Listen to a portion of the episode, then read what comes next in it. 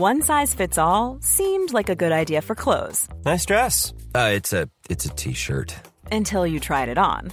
Same goes for your healthcare. That's why United Healthcare offers a variety of flexible, budget-friendly coverage for medical, vision, dental, and more. So whether you're between jobs, coming off a parent's plan, or even missed open enrollment, you can find the plan that fits you best. Find out more about United Healthcare coverage at uh1.com. That's uh1.com.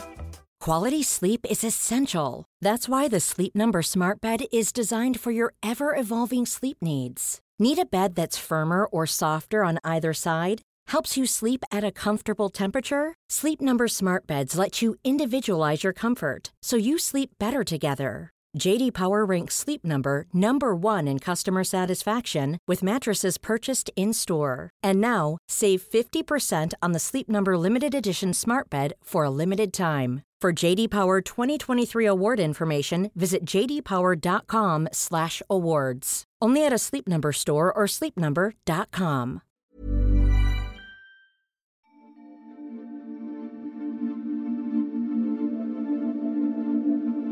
Welcome to The Sleep Pod, the podcast where the stories are occasionally high concept, but always low stakes.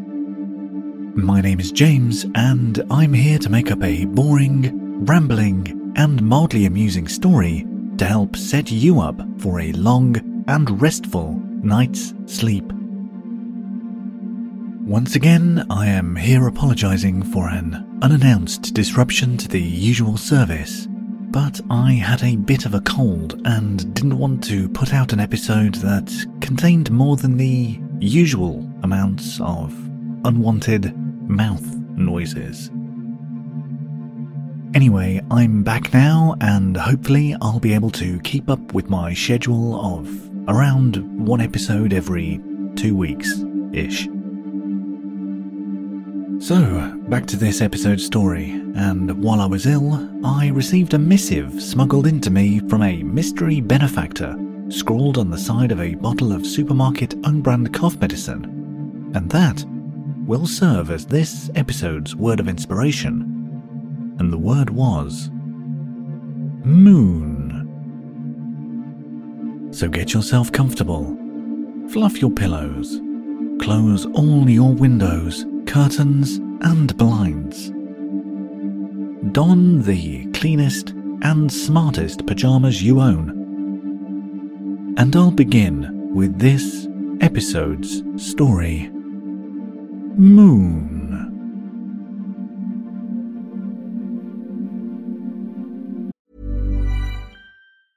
Hey, I'm Ryan Reynolds. Recently, I asked Mint Mobile's legal team if big wireless companies are allowed to raise prices due to inflation. They said yes. And then when I asked if raising prices technically violates those onerous 2-year contracts, they said, "What the f*** are you talking about, you insane Hollywood ass!" So to recap, we're cutting the price of Mint Unlimited from $30 a month to just $15 a month. Give it a try at mintmobile.com/switch. $45 up front for 3 months plus taxes and fees. Promoting for new customers for limited time. Unlimited more than 40 gigabytes per month. Slows full terms at mintmobile.com. Hiring for your small business? If you're not looking for professionals on LinkedIn, you're looking in the wrong place. That's like looking for your car keys in a fish tank. LinkedIn helps you hire professionals you can't find anywhere else, even those who aren't actively searching for a new job but might be open to the perfect role. In a given month, over 70% of LinkedIn users don't even visit other leading job sites. So start looking in the right place. With LinkedIn, you can hire professionals like a professional. Post your free job on linkedin.com/people today. Hold up. What was that? Boring. No flavor. That was as bad as those leftovers you ate all week. Keke Palmer here. And it's time to say hello to something fresh and guilt-free. Hello Fresh. Jazz up dinner with pecan-crusted chicken or garlic butter shrimp scampi. Now that's music to my mouth. Hello Fresh. Let's get this dinner party started. Discover all the delicious possibilities at HelloFresh.com. Life is full of awesome what-ifs, and some not so much, like unexpected medical costs. That's why United Healthcare provides Health Protector Guard fixed indemnity insurance plans to supplement your primary plan and help manage out-of-pocket costs. Learn more at uh1.com.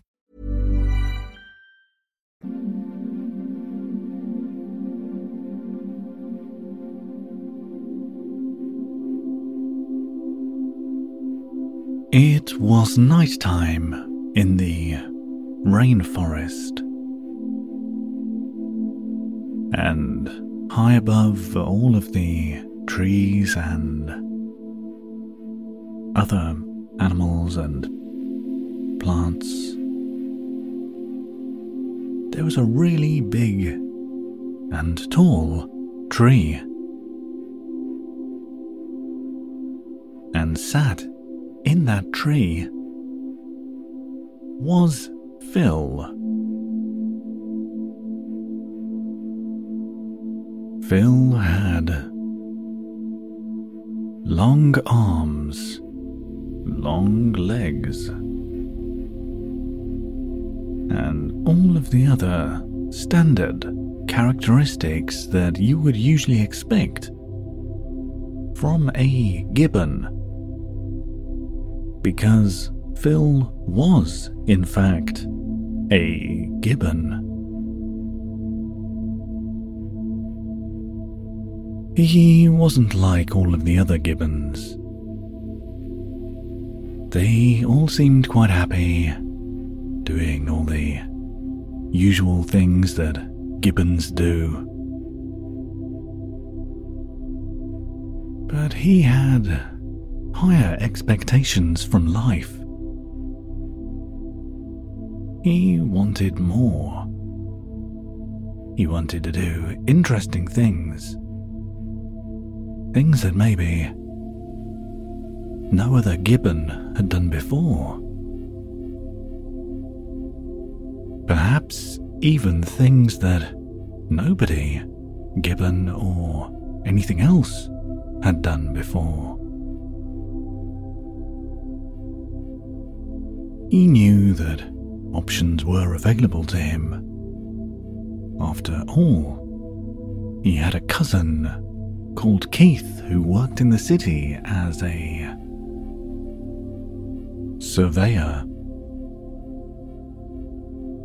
But still, doing that kind of thing was always considered a bit of a strange thing to do by all of the other gibbons. But Phil didn't really care too much what everybody else thought. After all, he didn't judge them for their lifestyle choices. He just knew that it wasn't for him. He stared out across the landscape in front of him, trying to work out what he really wanted from life. He thought about moving, maybe to the city, or maybe just to a small town somewhere. He didn't think that moving to a village would be enough of a step up from his current situation. So he thought if he was going to move, if that was the change in his life that he settled on, it should be a town at the very least.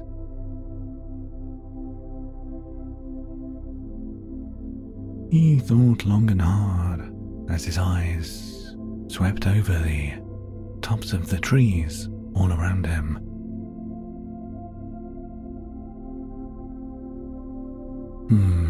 He thought. But will that really change anything? Will I still be feeling this way, but just in a slightly different location? Sure, he continued thinking. The career opportunities are much better in a densely populated area. But is that what I really want? Phil wasn't an overly social gibbon. Sure, he had a few friends and had no problems making more. but as he had gotten older, he much preferred his own company. He sighed and cast his eyes up to a cloudless sky. It was filled with thousands of softly twinkling stars. And then his eyes landed on the moon. Large, round, and glowing.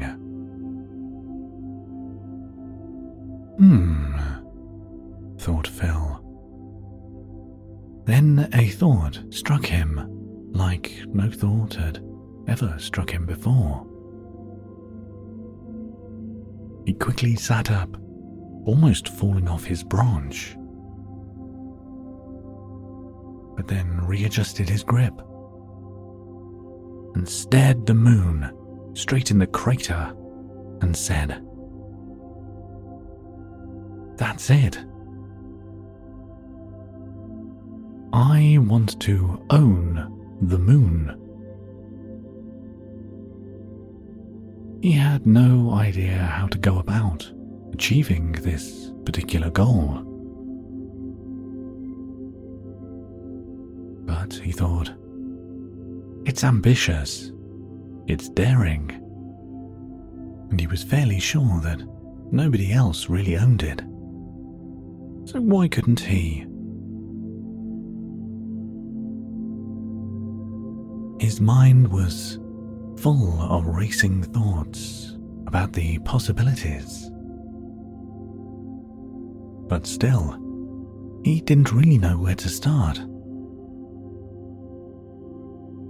So he took a few deep breaths and came to the conclusion that he would have a bit of a sleep. And hopefully in the night, his subconscious mind might have laid out the groundwork of a plan. He climbed down from his perch at the top of the tree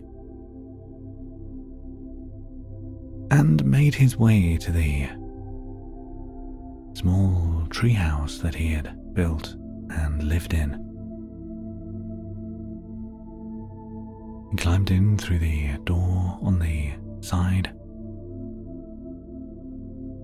poured himself a nice glass of water, drank a bit of it, and then got into bed. It took him a while to eventually doze off.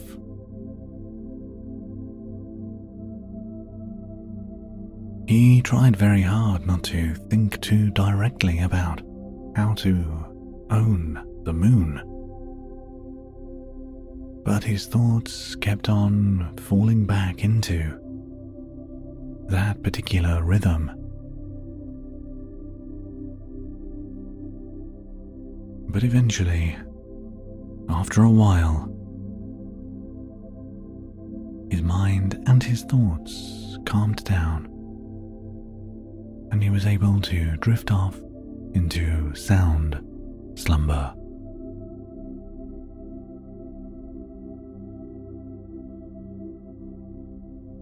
The morning came just as it did every day, and Phil got out of bed, had a wash,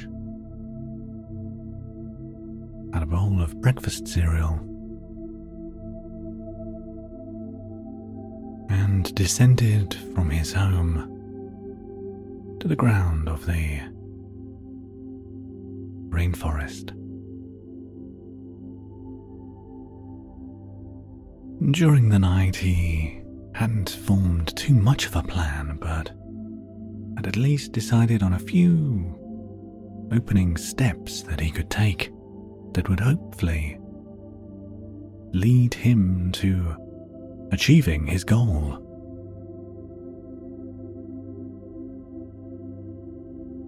He made his way across the rainforest and walked for a while. He greeted a few of his friends, neighbors, and acquaintances on his way.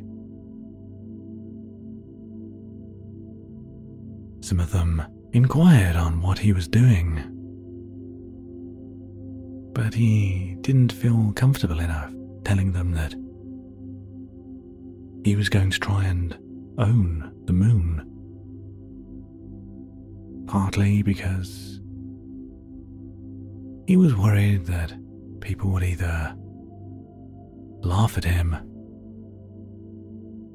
think that he was just doing a joke, or maybe that they would also think that that was a really good idea, and try to beat him to moon ownership. So he kept his cards close to his hairy chest, and he made his way to the small village on the outskirts of the rainforest. After a while, he arrived at the village.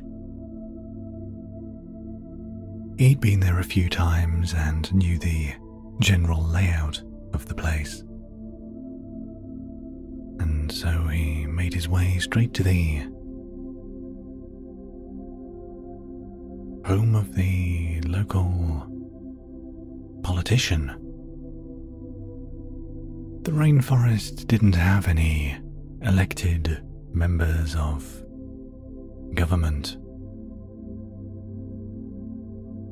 and in the past, the person in charge of the nearest village had always been the person to get in contact with any concerns. So he decided that speaking to this person was probably the best way to go. And even if they can't help Phil directly, perhaps they will know who could. Phil walked down a few streets, and then down some more, and eventually arrived at the home of the local politician, a lady called Cardigan Sue. Phil wasn't sure if that was Cardigan Sue's actual name,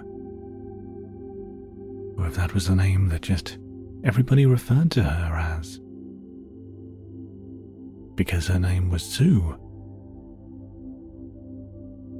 and she did wear cardigans a lot.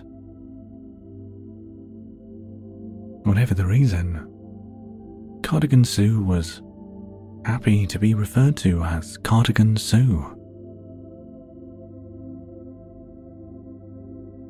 So after Phil knocked on the door and it was eventually answered, he greeted the cardigan-laden Sue by saying, "Hello, Cardigan Sue."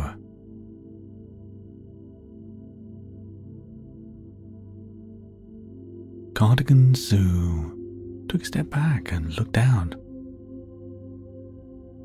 "Ah," she said. "Your name's Phil, isn't it?"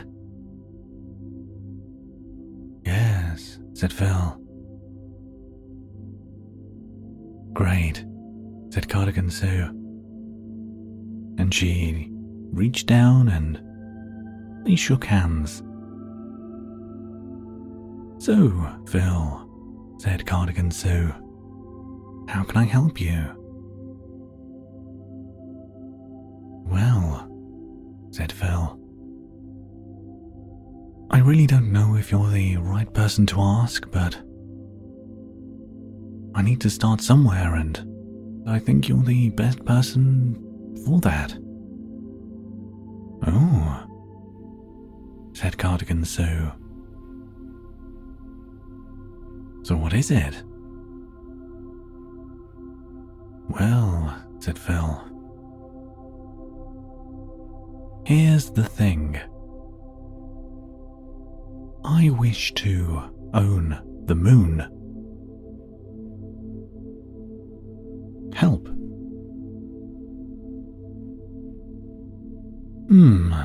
Said Cardigan Sue, and she started stroking her chin and thinking deeply. After a few moments, she said, I think you better come in, Phil. So she stepped back and ushered Phil into her home.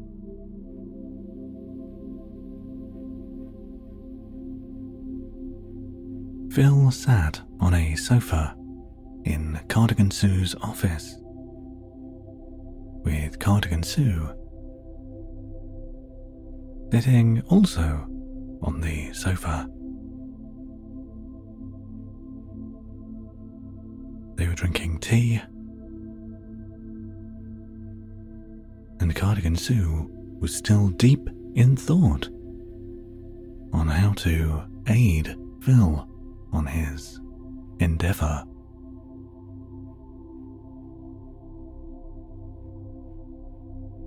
After a while, when Phil and Cardigan Sue had almost entirely drank their cups of tea,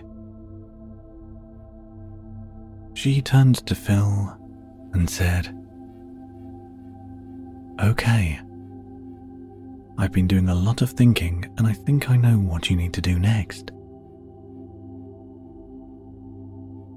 Oh, said Phil. What?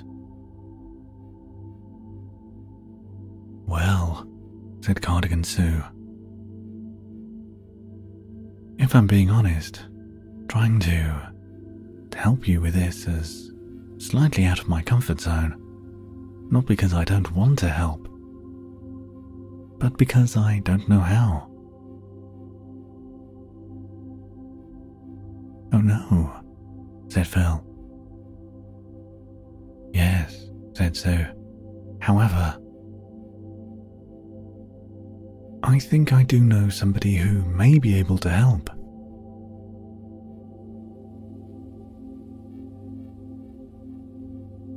I think it would be best if you went to the city and spoke to Mr. Waterbridge. He's a politician like me, except he has much greater skills and authority than I do.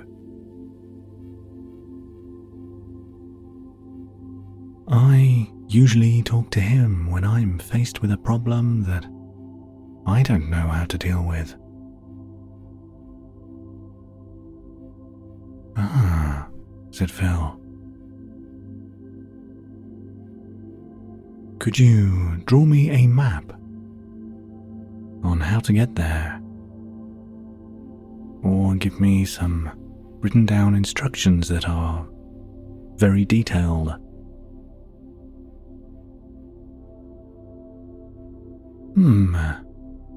I suppose I could, said Cardigan Sue. But it would just be a lot easier if I just drove you there. Oh, said Phil.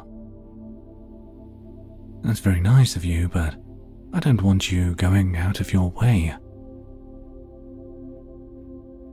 It's fine, said Cardigan Sue. I've got nothing else to do today. Great, said Phil. So, now or later or... Now's fine, said Cardigan Sue. and they both stood up, finished drinking the last bits of their cups of tea, left the house, and got into Cardigan Sue's car and began driving to the city.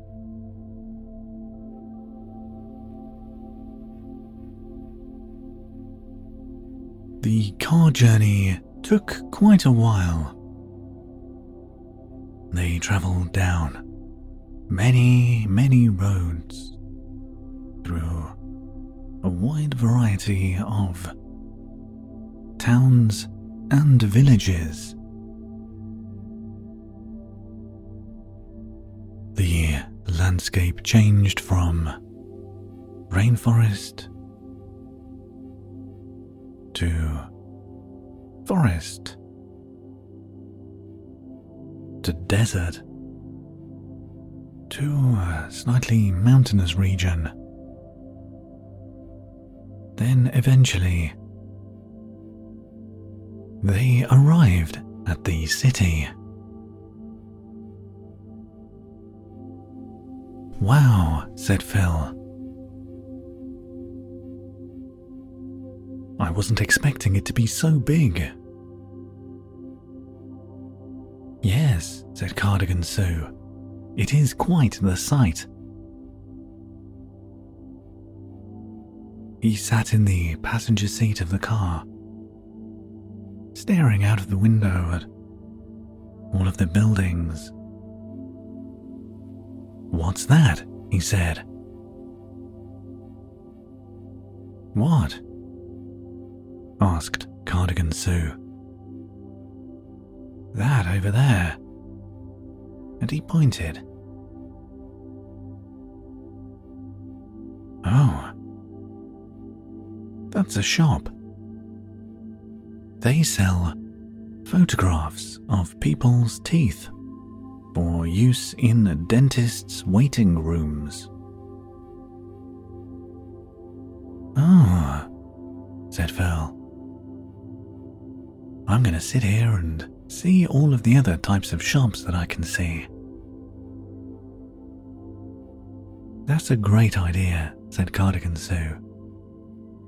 And so Phil sat and watched as they drove past a shop that sold equipment for scuba diving,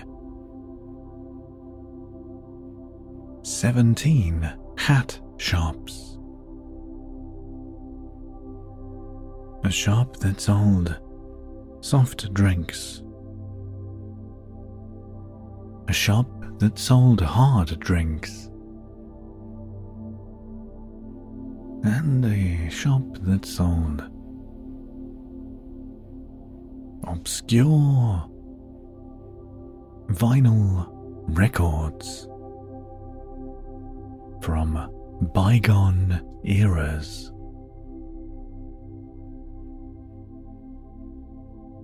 And then, eventually, they arrived at the heart of the city.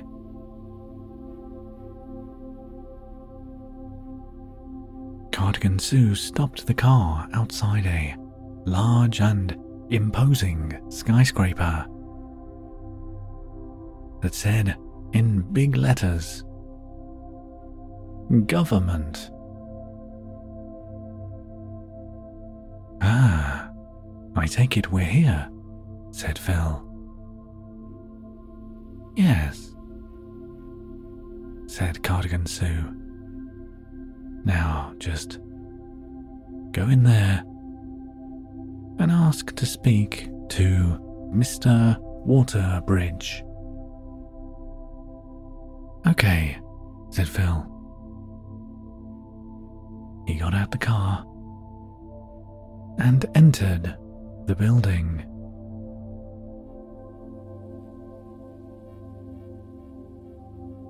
He walked up to the reception desk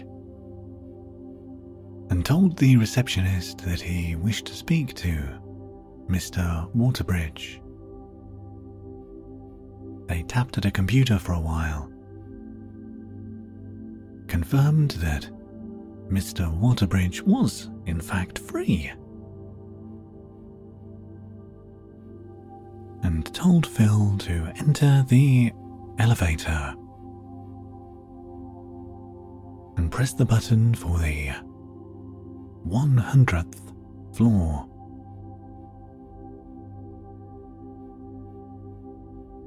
So that's exactly what Phil did.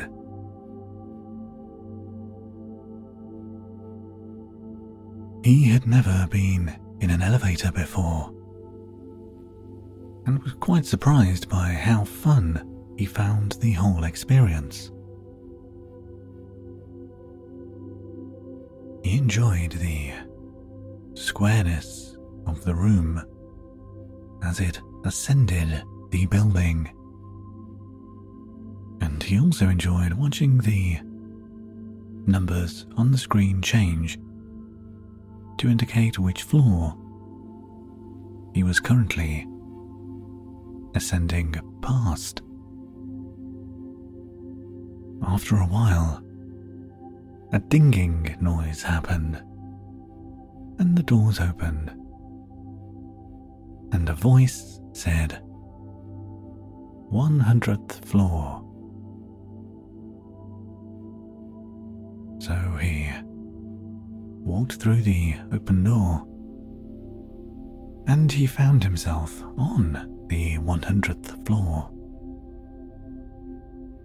He wasn't too surprised by this, but there was definitely a sense of excitement.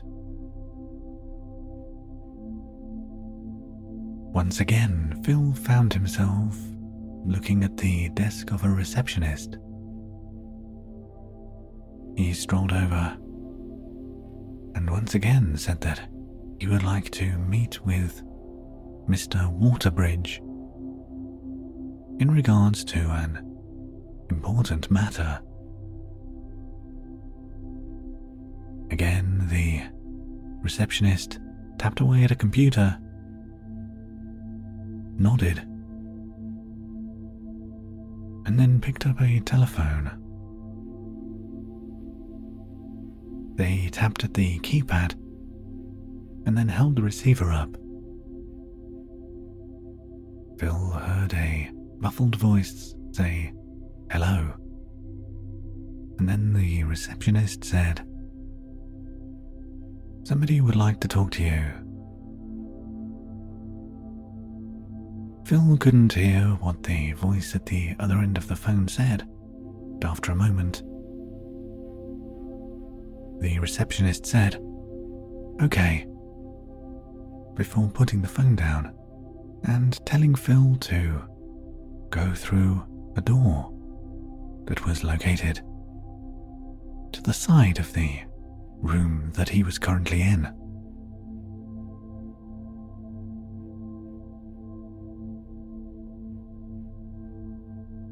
When Phil entered the room,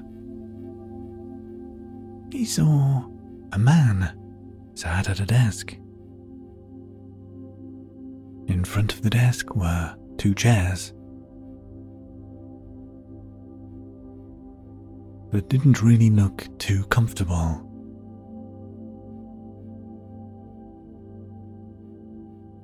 "Oh," said the man, "are you a gibbon?"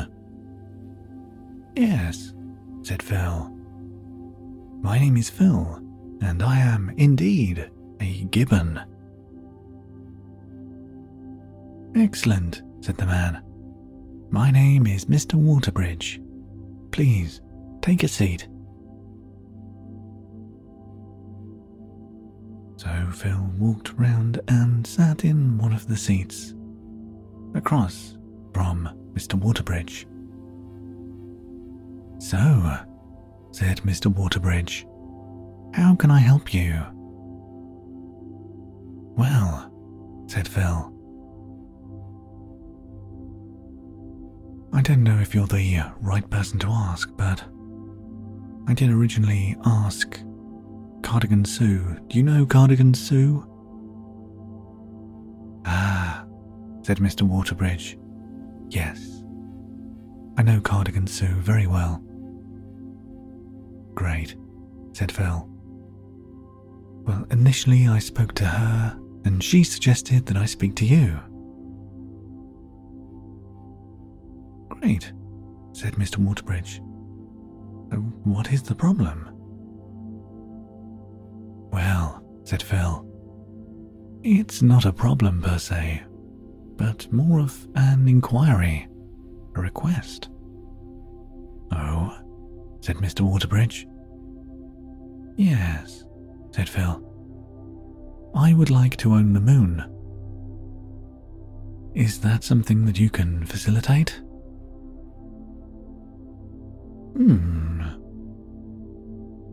Said Mr. Waterbridge. I don't know.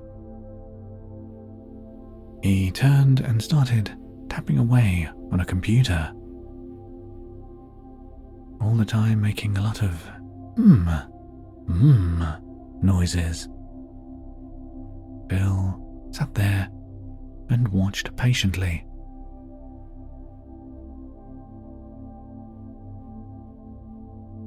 After a while, Mr. Waterbridge said, Ah, here we go, yes. He tapped a few more times, and then a printer started printing.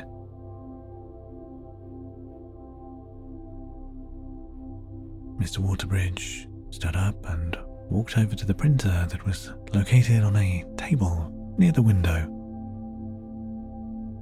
And after a moment, the printing had finished.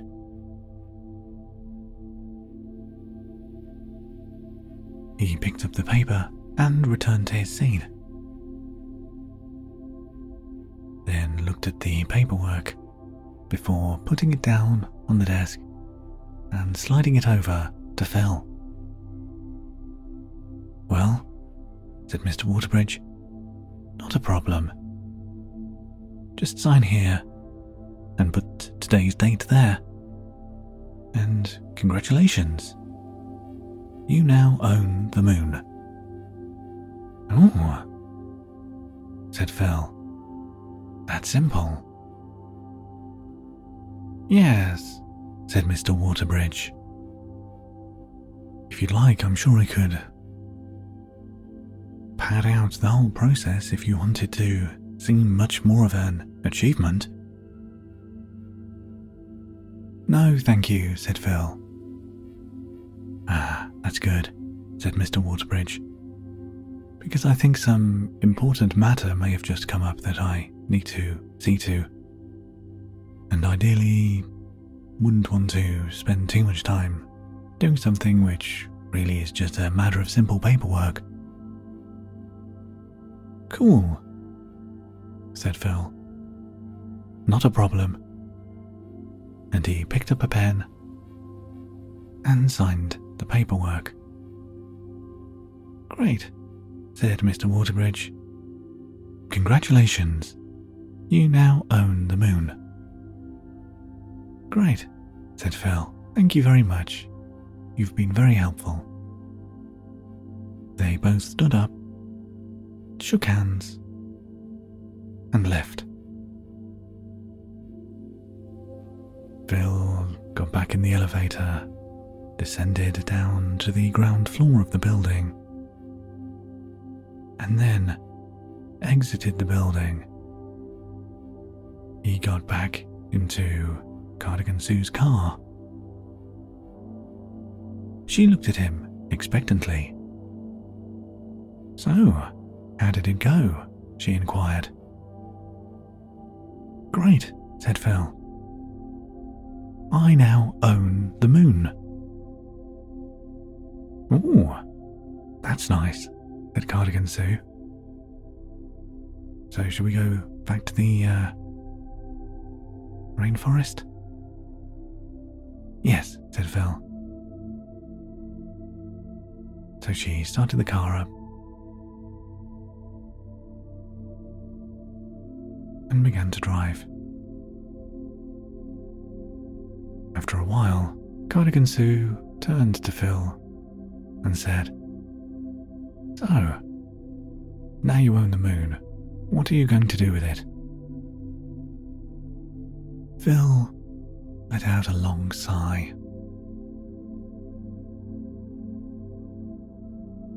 And then eventually said, I don't know. Look at it, I think. It's a bit silly that anyone could really own it. And I don't really want to do anything with it, apart from just be able to say, I own the moon. Ah, said Cardigan Sue. That's very noble. And they both laughed as they continued to drive all the way home.